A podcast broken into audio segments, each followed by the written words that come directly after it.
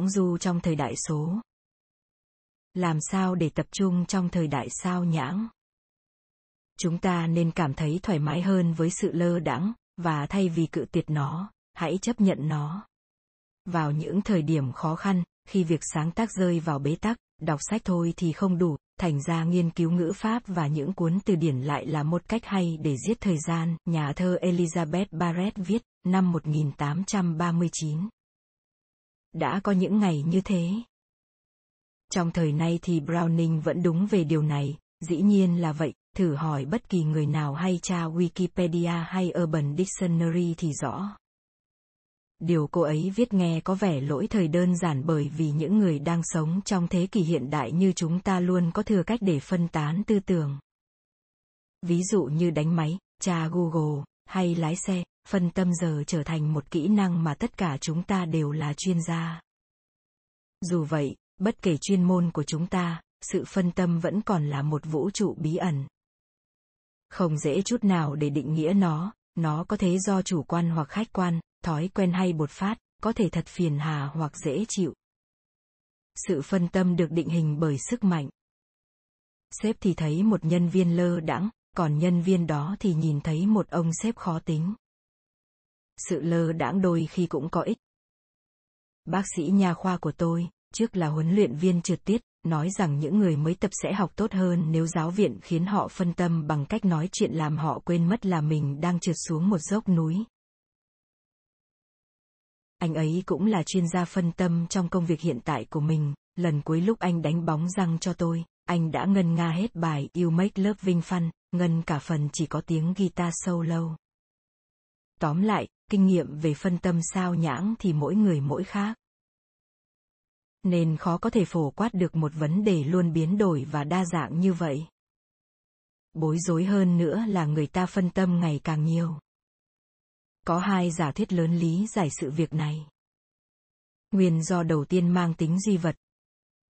Nó biện luận rằng xã hội tân tiến với công nghệ cao dễ khiến chúng ta bị phân tâm.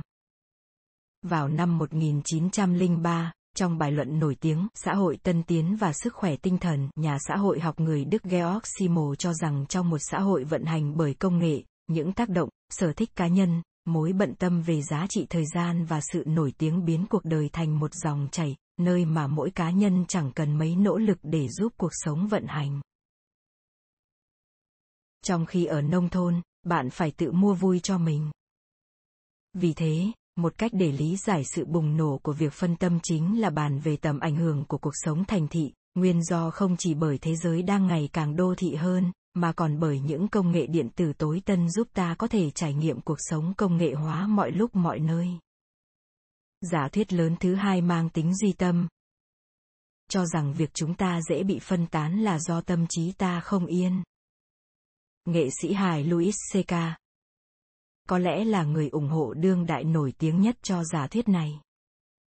Một vài năm trước, trong chương trình chuyện đêm muộn cùng Conan O'Brien, ông nói rằng mọi người cứ dính vào cái điện thoại bởi họ không muốn và không thể ở mội mình dù chỉ một giây vì chuyện này rất chi khó khăn. David Foster Wallace cũng đồng tình với quan điểm này, thuyết duy tâm thậm chí đã có trước thuyết duy vật rất lâu, từ năm 1874, Nietzsche viết rằng hấp tấp là vấn đề toàn cầu bởi ai ai cũng muốn trốn chạy bản thân mình. Vào thế kỷ 17, Pascal nói rằng nguồn gốc nỗi đau khổ của con người nằm ở chỗ họ không thể ở một mình trong một căn phòng tĩnh lặng. Xét theo nhiều phương diện, trong hai cách giải thích trên thì thuyết duy vật nghe đỡ lo lắng hơn. Nếu sự phân tâm tăng lên do tác động của công nghệ thì chính công nghệ có khả năng xoay chuyển tình thế, trong khi nếu thuyết duy tâm là đúng thì sự phân tâm sẽ khó mà phá bỏ được. Dù sao đây cũng không phải một cuộc thi, thực tế thì hai cách phân tích này có thể tương trợ lẫn nhau. Sự kích thích có thể dẫn tới buồn chán và ngược lại. Một phiên bản của giả thuyết hai góc nhìn trên hỗ trợ lẫn nhau phần nào được Matthew Crawford diễn giải trong cuốn sách mới của ông, The World Beyond Your Head, Becoming an Individual in an Age of Distraction, tạm dịch thế giới không tưởng, trở thành một cá nhân trong thời đại hỗn loạn của nhà xuất bản Farah, Strauss và Giroux. Crawford là một triết học gia, cuốn sách gần đây nhất của ông Socrates S. Lý luận rằng lao động tay chân có thể là một liều thuốc giải cho cảm giác vô dụng đang ám ảnh nhiều lao động trí óc. Crawford cho rằng sự thiếu tập trung ngày một tăng là kết quả của những thay đổi công nghệ mà những thay đổi này có nguồn rễ từ những trách nhiệm về mặt tinh thần của nền văn minh con người. Kể từ thời kỳ khai sáng, ông viết, xã hội châu Âu đã bị ám ảnh về sự tự do, và trong thời gian vài trăm năm nay, chúng ta cũng luôn đặt tự do lên đầu trong mọi vấn đề cuộc sống, từ kinh tế, chính trị, đến công nghệ và thường thì, khi chúng ta suy nghĩ về ý nghĩa của hạnh phúc, chúng ta nghĩ về tự do. Không may thay, chúng ta đã đi quá xa trong việc này và bây giờ ta đã bị ám ảnh nặng nề bởi ý tưởng về sự tự do. Chúng ta cho rằng một bộ phim, một cuộc hội thoại, một quãng đường ngắn dạo qua phố chả khác gì nhà tù. Phân tâm cũng là một hình thức khẳng định quyền điều khiển quyền tự trị của bản thân, là sự tự do vượt khỏi tầm kiểm soát.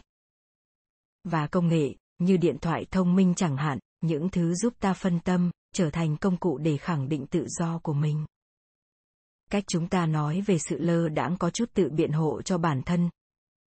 Chúng ta thao thao rằng ta bị phân tâm bởi internet hay bởi con mèo của ta, và tự biến ta thành nạn nhân bởi chính quyết định của mình. Nhưng crawford chỉ ra rằng cách nói này không phản ánh đúng bản chất của vấn đề. Đưa ra quyết định có thể đem đến một niềm sung sướng, một sự mãn nguyện lan tỏa khi ta được tự do hành động theo ý mình khi bạn viết một bài luận trong Microsoft Word, đồng thời xem một tập American Ninja Warrior trên một cửa sổ khác, tin tôi đi bạn có thể làm như vậy. Khi đó bạn đang giải phóng bản thân khỏi đống công việc bề bộn kia. Khi bạn kiểm tra email trong lúc chờ để sang đường, bạn đang đẩy lùi sự mất thể diện khi bị bắt phải chờ đợi. Sự phân tâm có sức hấp dẫn chính yếu bởi vì tính chủ động và nổi loạn của nó. Tuy vậy, không phải tất cả sự phân tâm đều do bản thân tự tạo, bởi thế giới quanh ta đang ngày càng bùng nổ với quảng cáo nhan nhản khắp nơi. Và điều này, Crawford nghĩ rằng, đã biến sự phân tâm thành một cuộc thi giữa lực chi phối khách quan từ các doanh nghiệp và ý chí cá nhân. Trong sân bay, ví dụ, ta đeo tai nghe và mở nhạc để tránh phải nghe mấy bản tin CNN. Điều này cũng có lý, ông chỉ ra, những công ty về công nghệ cá nhân đang trong một cuộc chạy đua vũ trang cùng với các công ty quảng cáo và marketing. Nếu bạn tắt điện thoại từ sớm khi ở trong dạp chiếu, bạn sẽ phải ngồi xem một loạt quảng cáo mở đầu phim.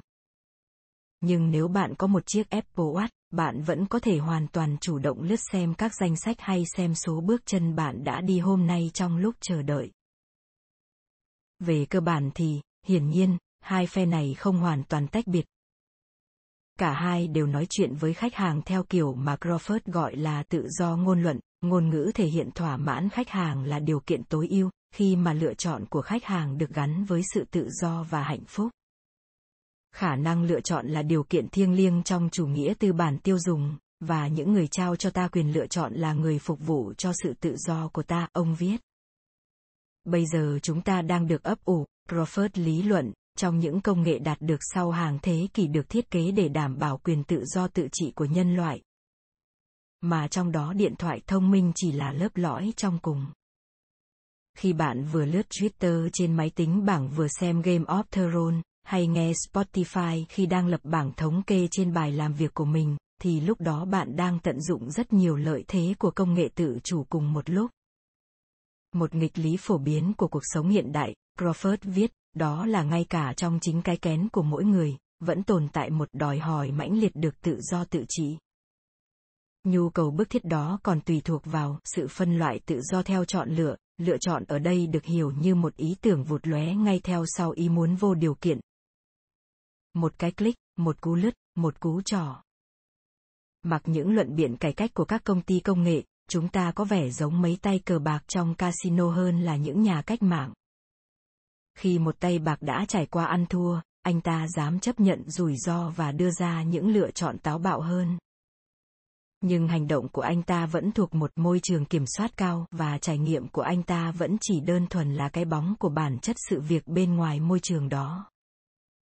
Tương tự như sự chéo ngoe của việc thắng cuộc. Thắng rồi cũng chỉ để thua tiếp trong những lần đánh tới. Đối với cuộc đời của một tay bạc thì tự do, với bản chất thực ra chỉ là sự phân tán tư tưởng đã trở thành một cách sống của mỗi con người hiện đại xét theo tầm nhìn cực đoan của ông Bạn có thể hơi kỳ vọng là Crawford sẽ đề đạt một giải pháp quyết liệt. Thiêu dụi hết tất cả, dỡ bỏ ma trận. Nhưng đề xuất của ông hóa ra lại nhẹ nhàng hơn nhiều. Hình ảnh về sự xuất chúng của loài người mà tôi rất muốn nêu ra như một đối trọng của tự do được hiểu là ông viết, hình ảnh về một tư duy mạnh mẽ, độc lập đang làm việc hết công suất. Làm việc chính là từ mấu chốt. Phần lớn cuốn đầu uôn Beyond Your Head là về những con người làm việc đòi hỏi sự tập trung. Đầu bếp đồ ăn nhanh, vận động viên hockey, vận động viên đua xe, thợ thổi thủy tinh. Những người lao động này, Crawford viết, luôn nỗ lực không ngừng nghỉ để hòa nhập với vòng xoáy của một thế giới đầy áp lực. Khi một đầu bếp tức tốc nấu để kịp đáp ứng các đơn gọi món, hay khi một tay đua phải phỏng đoán trước một đoạn đường trơn trượt, họ đang đồng thời vừa bị hạn chế vừa được tiếp sức bởi những rào cản mà họ phải đối mặt. Không có mấy lời khích lệ dành cho nhân viên văn phòng trong cuốn sách này, Crawford là một người đã từ bỏ công việc học thuật truyền thống để xây dựng doanh nghiệp sản xuất các bộ phận xe phân khối lớn.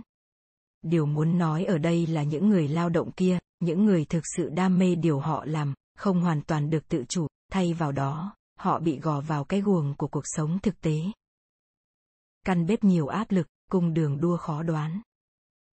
Họ không sống chỉ trong suy nghĩ, mà trực tiếp cảm nhận cú phanh gấp trên đường nhựa, hay cái nóng của ngọn lửa bùng trên bếp nướng. Niềm hạnh phúc là khi cảm nhận được sức mạnh của mình tăng lên, ông viết. Phân tâm đối lập với hạnh phúc, mà hạnh phúc ngày càng hiếm khi chúng ta dành nhiều thời gian trong một môi trường ít cọ sát của những lựa chọn công nghệ dễ dàng, tầm thường. đầu uôn Beyond Your Head đem đến nhiều kiến thức bổ ích và, trong một số phần, rất có sức thuyết phục. Chớ trêu thay, cuốn sách cũng vướng phải một vài vấn đề không nhỏ. Crawford rốt cuộc cho rằng phần lớn cuộc sống hiện tại là nguồn gốc gây phân tâm. Ngược lại, ông lại hài lòng khi chỉ phát triển một lượng khá hạn hẹp về kỹ năng con người. Và ông đã nói hơi quá về sức mạnh của một điều mà đa phần chỉ là một khía cạnh nhỏ phiền phức của xã hội hiện đại. Ông không đơn độc trong việc này, rất nhiều học giả viết về sự phân tâm cho rằng nó là một biến động sống còn. Ví dụ như cuốn sách có tầm ảnh hưởng lớn trước đây về vấn đề này, của nhà báo Maggie Jackson. Distracted The Erosion of Attention and the Coming Dark Age. Tạm dịch. Phân tâm. Tập trung bị sói mòn và kỷ nguyên đen tối đang tới. Tại sao nhiều học giả lại thấy sự phân tâm đáng sợ đến vậy? Câu trả lời hiển nhiên bởi vì họ là nhà văn. So với người khác, phân tâm rõ ràng là một mối đe dọa rõ ràng và thường trực hơn.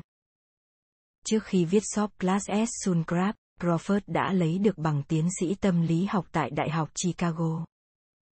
Phân tâm thậm chí còn đáng sợ hơn đối với sinh viên cao học, một vài năm dành để hoàn thành luận án khiến đủ khiến bạn sợ hãi và ghê sợ sự phân tâm dưới mọi hình thức.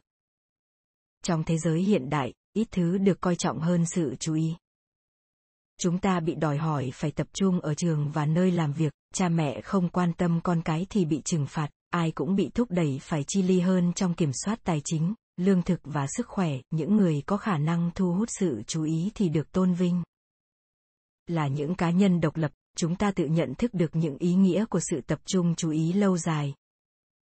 Từ những dự án ta đã hoàn thành, những mối quan hệ ta nuôi dưỡng, những lời hứa ta đã trao hay những kỹ năng ta rèn luyện được. Cuộc sống thường xoay quanh sự chú ý. Và xu thế chung có vẻ như hướng tới một cuộc sống tập trung hơn. Phía sau sự khủng hoảng phân tâm, có một phần là do khủng hoảng tập trung, sự tập trung càng có giá trị bao nhiêu thì sự phân tâm càng trở nên rắc rối bấy nhiêu ngay cả những cái tưởng chừng như vô hại. Đánh giá qua những cuốn sách tự rèn luyện, sự phân tâm và bận rộn đã trở thành Sila và Charybdis của xã hội hiện đại. Lại nói về sự ám ảnh tự trị của chúng ta, đề cao sự chú ý là di sản từ thời kỳ khai sáng, Mặt trái của câu nói tôi có suy nghĩ nên tôi mới là tôi của đề các chính là việc chúng ta nghĩ về điều gì cũng định nghĩa bản thân con người nữa. Vấn đề với cách nhận thức về bản thân này là không phải lúc nào chúng ta cũng suy nghĩ một cách quy củ và có tổ chức. Tâm trí chúng ta sao lãng và cuộc sống thì tràn ngập những giây phút vô nghĩa. Những phút trôi qua khi bạn tưởng tượng đang nghe Rihanna hát trong đầu, hay nhìn bâng quơ vào đôi giày của người khác, hay hồi tưởng lại quãng thời gian trung học. Đôi khi, tâm trí chỉ là một mớ bỏng bao những hình ảnh, cảm nhận, âm thanh, gợi nhớ, vào thời điểm khác, bạn có thể ngó lơ đãng ra ngoài cửa sổ và chả nghĩ gì cả. Loại phân tâm này không giúp ích nhiều cho việc phát triển một tâm thức thống nhất, thậm chí có thể phá hỏng nó. Bạn đang ở đâu trong lúc chơi Temple Run? Bạn là ai khi ngồi xem mấy cái ảnh động mèo? Nếu những điều bạn nghĩ đến định nghĩa con người bạn, vậy bạn là cái gì khi suy nghĩ của bạn chả dẫn tới cái gì cụ thể cả? Bị sao nhãng, nhìn từ khía cạnh này, giống như chìm vào giấc ngủ. Nó như bấm một nút tạm dừng cho tâm thức cá nhân. Chúng ta có thể làm gì về việc mình không là chính mình liên tục này?